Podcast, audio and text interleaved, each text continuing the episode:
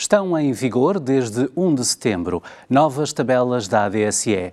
O subsistema de saúde, financiado pelos funcionários públicos, garante que tudo foi feito para garantir a sustentabilidade e sublinha que não houve um aumento do copagamento. Por seu lado, a Ordem dos Médicos já veio dizer que este novo regime desvaloriza os atos médicos, como sejam, por exemplo, as cirurgias, o acesso a dispositivos médicos e até os medicamentos, com reduções na ordem dos 18%. Logo, afirma a Ordem, o acesso aos melhores cuidados fica comprometido. O que muda, afinal, com este novo regime convencionado? Quais são as novas regras e que impacto vai ter tudo isto na vida e na saúde dos funcionários públicos e das suas famílias? É o que vamos saber hoje, neste Corpo Clínico. São meus convidados o engenheiro João Proença, presidente do Conselho Geral de Supervisão da ADSE, o Dr. Rui Ribeiro, especialista e consultor de cirurgia geral e, por fim, através de videoconferência a partir do Porto, junta-se o professor Rui Nunes, especialista em bioética, foi o primeiro presidente da entidade reguladora da saúde, é professor de Sociologia Médica e diretor do Departamento de Ciências Sociais e Saúde da Faculdade de Medicina da Universidade do Porto. Sejam muito bem-vindos ao canal S+. Eu começo precisamente, Dr. Rui Ribeiro, por si. Porquê é que esta revisão das tabelas da ADSE, em seu entender, não é muito positiva? Bom, esta tabela não é muito positiva porque nos põe restrições à nossa intervenção como médicos, principalmente como cirurgiões. Eu sou cirurgião, portanto, terei tendência a falar mais nas cirurgias. Efetivamente, eu que faço cirurgias pelo regime convencional da ADSE há mais de 20 anos, tenho, no meu histórico, a convicção e a certeza de que os valores que são pagos pelos honorários médicos de uma determinada cirurgia, desde essa altura, ou seja, mais de 20 anos, não foram atualizados. Portanto, nós continuamos a ganhar, nunca foi considerada uma atualização de honorários. E agora, na revisão desta tabela, o que verificamos é que os atos clínicos são desvalorizados e há uma redução global, como diz a Ordem, se calhar em média 18%, mas que, no caso de algumas cirurgias, chega a ser 35%, e às vezes 50% em atos isolados. O que me parece é que isto tem algumas consequências. Em primeiro lugar, a consequência é que vai dificultar o acesso aos doentes, porque ao reduzir o preço dos atos, muitos médicos, muitos cirurgiões, muitas instituições não vão poder concretizar esses atos. Portanto, os doentes não vão ter acesso. Ou então, vão selecionar e vão segmentar os médicos de acordo com aqueles que não aceitam por uma questão de atitude, por uma questão de achar que é inegociável aquele valor para aquela cirurgia, e às vezes não é só inegociável. Existem casos em que, exatamente pelo componente tecnológico de uma cirurgia, o valor pago não chega para pagar as tecnologias, os equipamentos, quanto mais a parte de logística do hospital e os honorários médicos. Portanto, aí há um problema. Permita-me interrompê-lo só para lhe perguntar, para termos aqui uma evidência de um exemplo mais concreto, o que é que muda, por exemplo, na sua prática cirúrgica? Até porque, além de cirurgia geral, é também especialista em cirurgia bariátrica, por exemplo. O que é que muda efetivamente com estas novas tabelas? Claro, muda a remuneração que é dada em primeiro lugar ao hospital, em função das novas regras, e reduzindo a remuneração para a entidade prestadora dos cuidados, reduz naturalmente os honorários, porque as entidades vão reduzir e, em alguns casos, até principalmente, a componente do honorário médico. E, portanto, os médicos, no fim de contas, são os mais penalizados por esta via. E depois, claro, isto passa para os doentes. Mas quer um exemplo concreto, eu posso talvez tentar explicar melhor. As cirurgias feitas por laparotomia, seja de barriga aberta, quando nós sabemos que, em média, geram 20% de hérnias incisionais, que é uma consequência que pode aparecer ao fim do ano, 2, 3, 4, 5 ou até mais tarde. E essas hérnias devem ser corrigidas. E estas hérnias são corrigidas porque há um defeito da musculatura abdominal com a utilização de próteses, que pode ser uma hérnia pequena que leva uma prótese pequena ou uma hérnia muito grande de todo o abdômen que leva uma prótese bastante grande. Estas próteses têm um custo acrescido, elevado, e, se forem próteses de qualidade superior, ultrapassam largamente o custo que é, ou o que é pago à instituição pelo ato médico. Ou seja, é impossível tratar aquele doente porque o custo do material que precisamos é inferior ao custo que é pago à entidade prestadora de serviços. As próteses. Uma grande prótese com 20 por 30 de dupla face, para ter uma ideia, Portanto, dupla face pode custar 3 mil euros. Eu, antes de lhe passar a palavra a si, Sr. Engenheiro, gostava de ouvir o professor Rui Nunes, que está no Porto, através de videoconferência, precisamente para clarificar aqui uma questão levantada pelo Dr.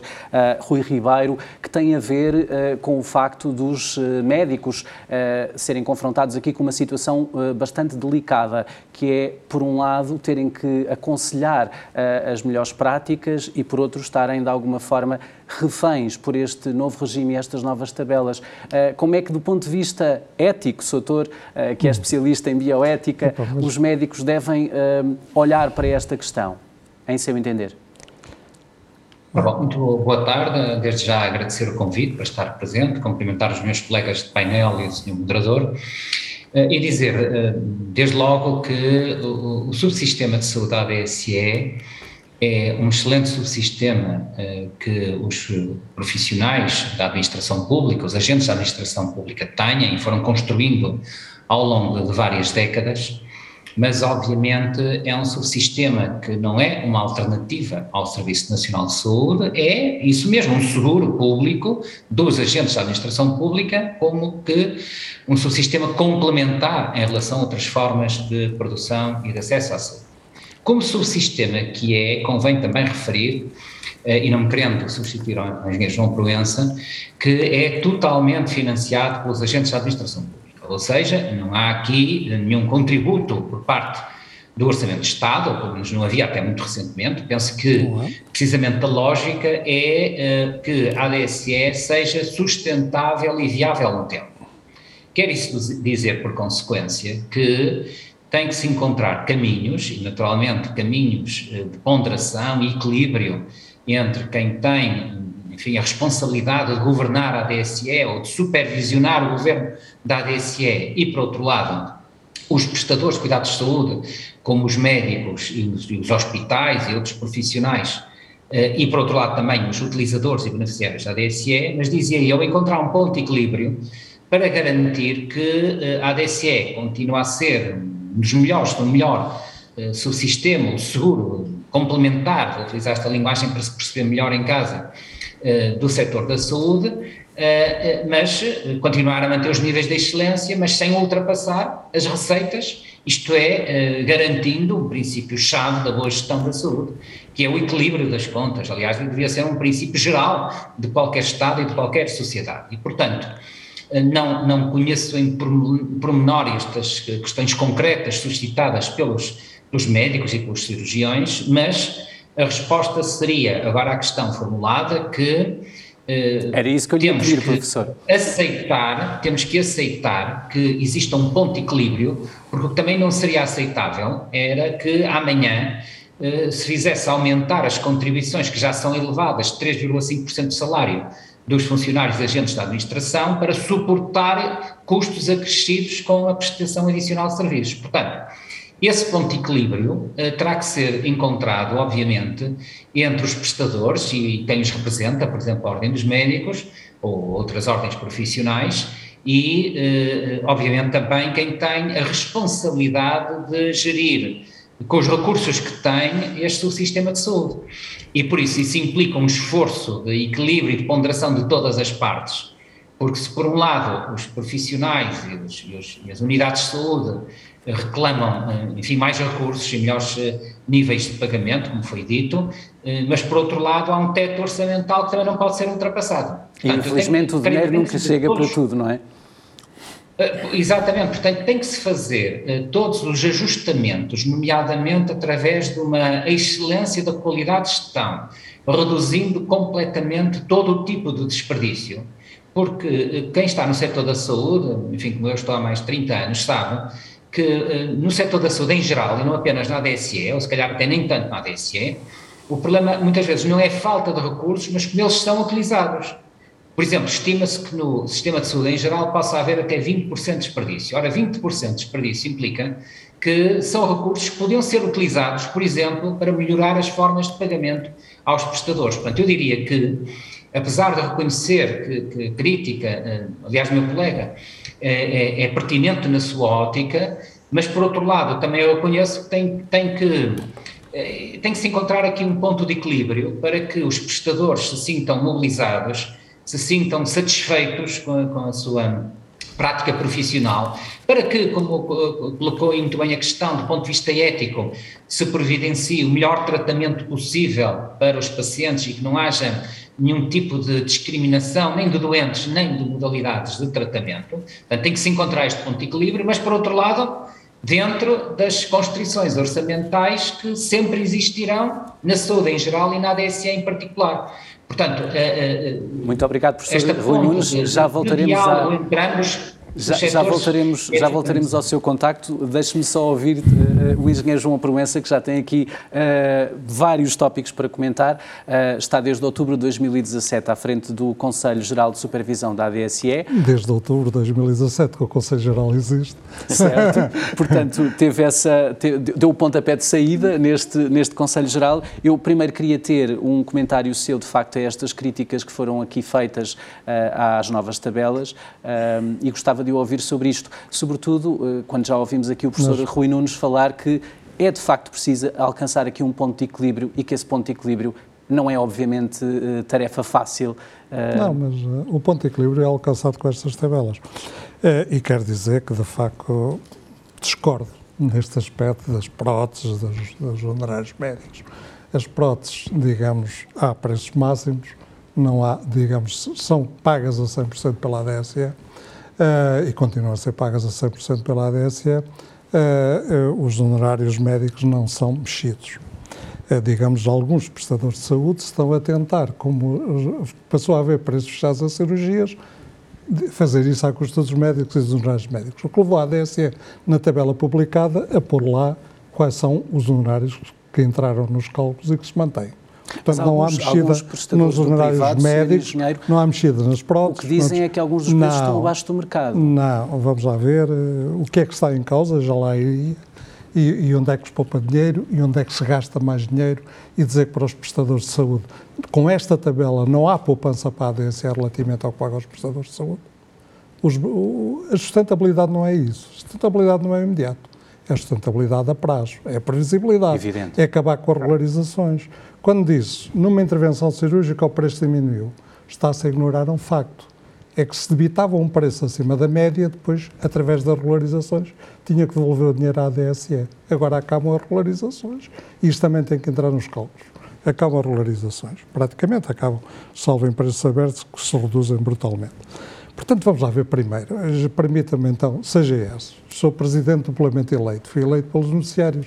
Fui eleito pelos meus colegas do CGS para presidir ao CGS.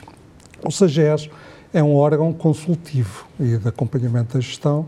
Quem gera a ADSE é o Conselho Diretivo, nomeado pelo Governo, ou um representante indicado pelos beneficiários, mas todos nomeados pelo Governo. No CGS há 9 representantes dos beneficiários, há 6 do Governo e 2 das autarquias locais. E diga-se de passagem que as grandes decisões, ou as decisões praticamente todas, têm sido tomadas por unanimidade. Nesta elaboração das tabelas houve uma grande diálogo e cooperação entre o Conselho Diretivo e o Conselho Geral e de Supervisão. Mas no seu entender, Sr. Ministro, deviam não ter ouvido, por exemplo, as ordens profissionais? Não, ouviram os prestadores de saúde. Pela primeira vez, durante longos meses, houve um diálogo com os prestadores de saúde. Sobretudo 5, os grandes prestadores de saúde. Os 5 grandes grupos, houve um grande diálogo. Mas pela primeira vez houve uma consulta pública e houve diálogo com todos os prestadores de saúde.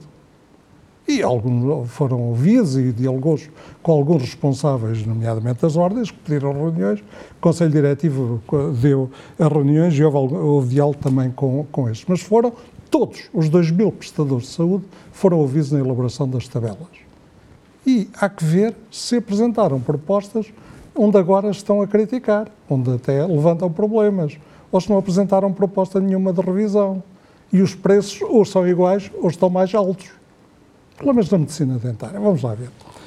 Então, permita-me primeiro dizer, a ADSE é uma ADSE dos beneficiários, paga pelos beneficiários. Qual é a primeira preocupação?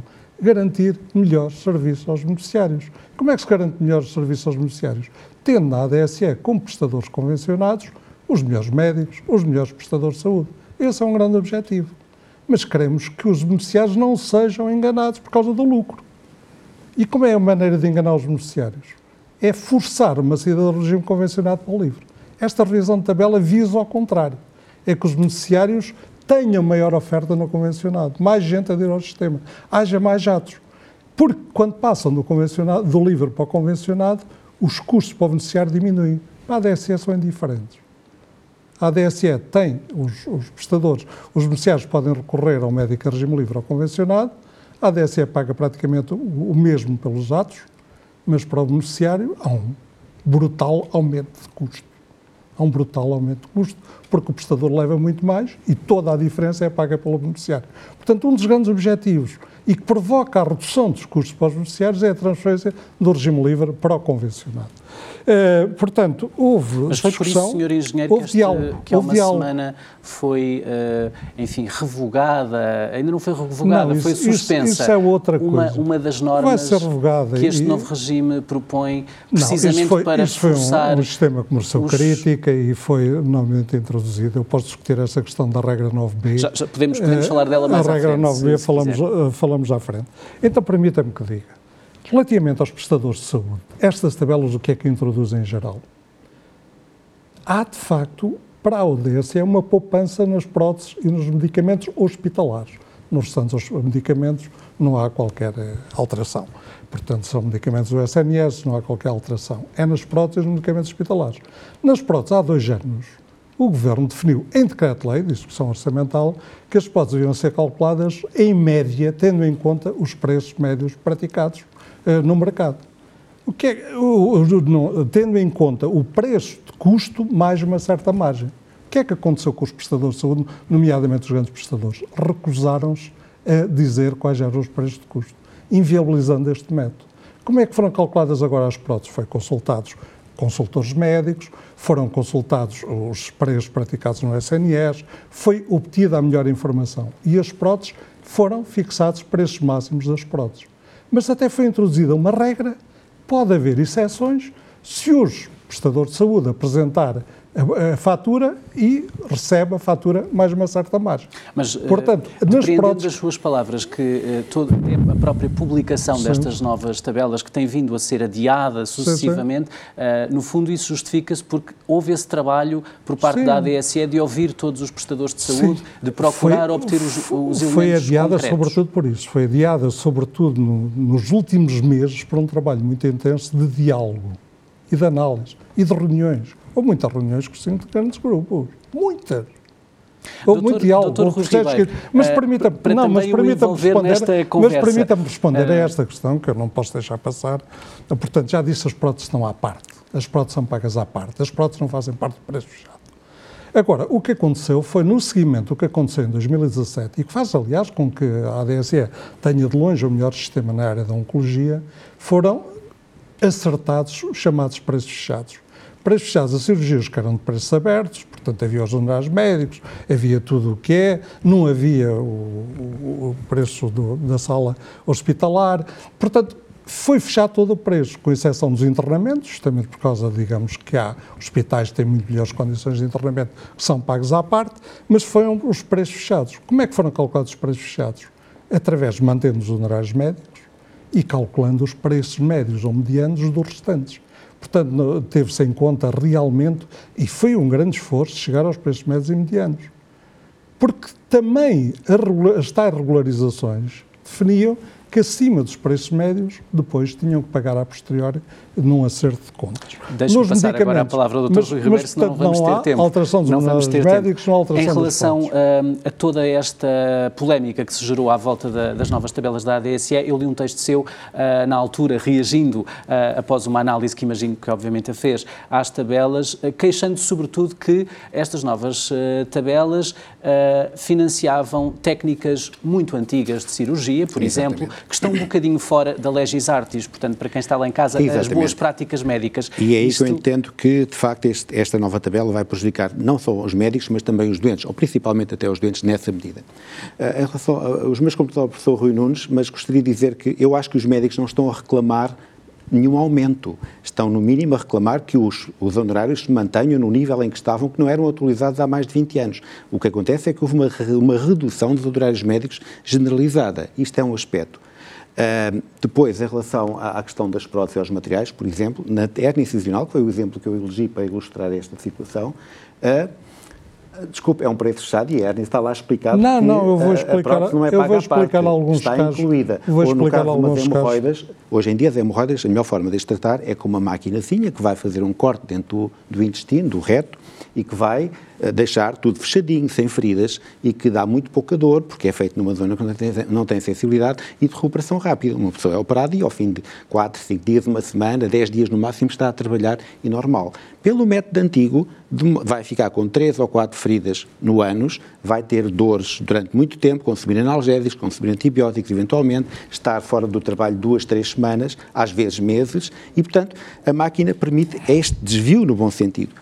Por exemplo, o preço que é pago pela hemorroidectomia hoje em dia diz lá explicitamente não contempla a técnica, não contempla a máquina, que custa 2 ou 3 centenas de euros. E, portanto, o que nós estamos a ver é que não podemos operar estes doentes porque não podemos comprar a máquina dada a baixo nível de remuneração, que andará na volta dos 300 ou 400 euros, desta cirurgia. Portanto, não dá para pagar a máquina, muito menos o resto. Portanto, em alguns pontos, isto é um pouco chocante. E, portanto, é aí que eu digo que estamos a empurrar os doentes para as técnicas antigas, para as técnicas do século XX ou até do final do século XIX. E nós, médicos, não podemos fazer isso deontologicamente. Eu tenho a obrigação deontológica de tratar o meu doente pelas melhores técnicas segundo a legis artis e que, invariavelmente, hoje em dia, peço desculpa pela evolução, mas nós não temos culpa, é muito tecnológica, dependemos muito de tecnologias que têm um custo mais elevado. Se há sistemas ou prestadores que levaram preços exagerados por técnicas, eu acho que era aí que deviam ter vamos abordar as feito uma intervenção concretas. E peço desculpa, os preços não foram feitos pela mediana, não foram feitos pela mínima. Não, porque, médio, claramente, não há preço mínimo. Claramente. Estamos só a ouvir o professor Rui Nunes, que está no Porto através de videoconferência e sei que o seu tempo está limitado.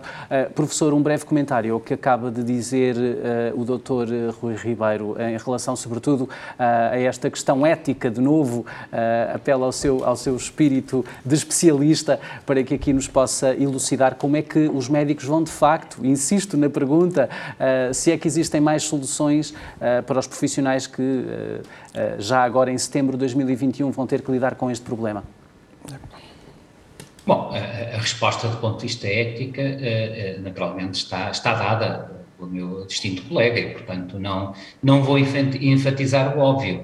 Pois se há uma técnica que está ultrapassada do ponto de vista da boa prática médica, até da medicina baseada na evidência, pois com certeza ela não pode ser utilizada por muita experiência que o médico ou a médica possam ter.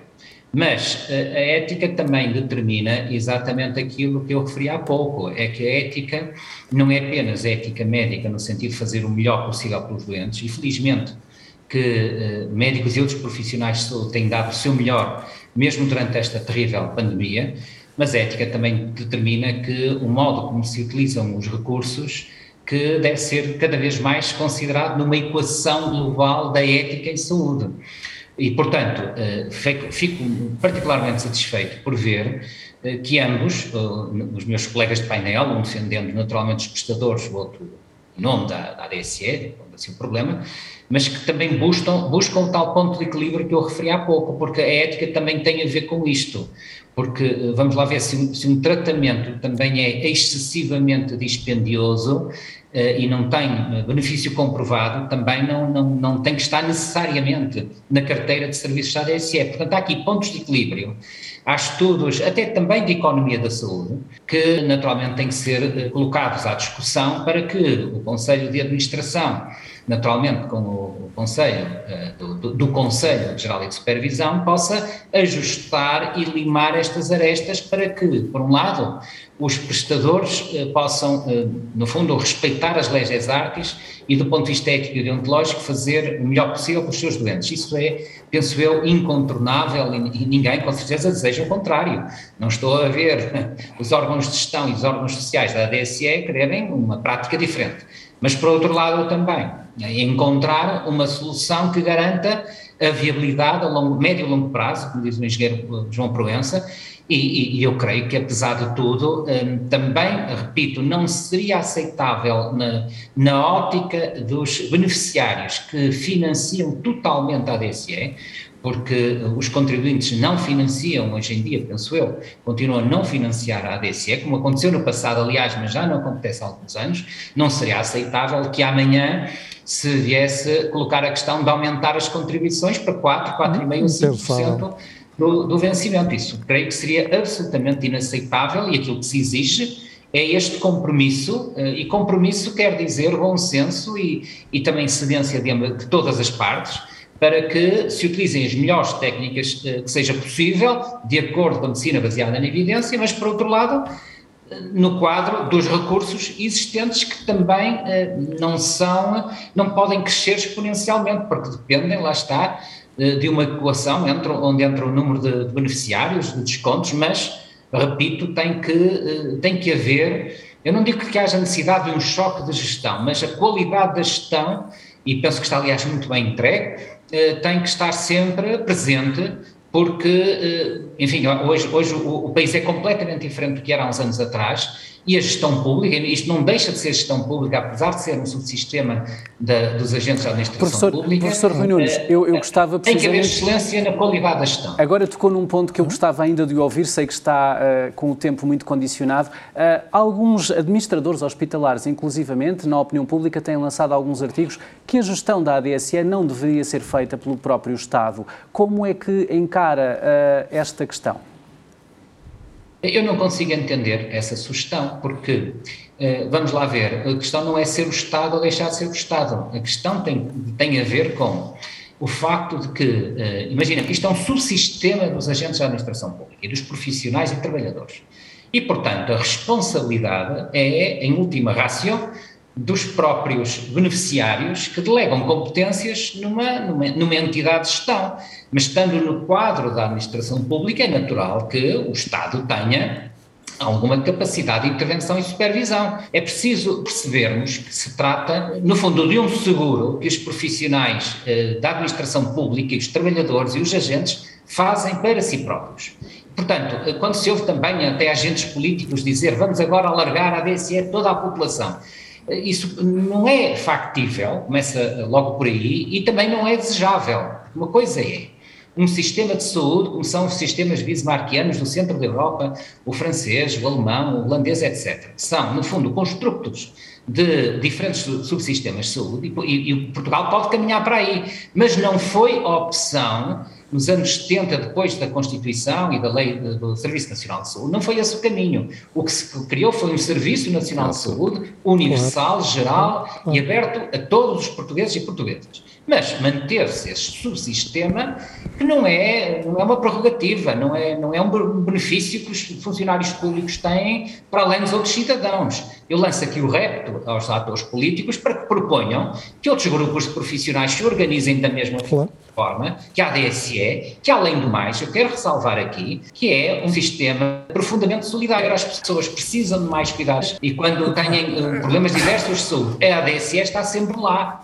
Portanto, não há aqui nenhumas condições de opting-out, de retirar benefícios ou beneficiários, precisamente quando eles mais necessitam. Portanto, é um excelente exemplo e o que eu posso sugerir é que seja replicado, mas, enfim, com realismo e de acordo com aquelas que são as regras do nosso sistema de saúde, que é a existência de um pilar base, que é o Serviço Nacional de Saúde, e a existência de mecanismos complementares, como é o caso da ADSE.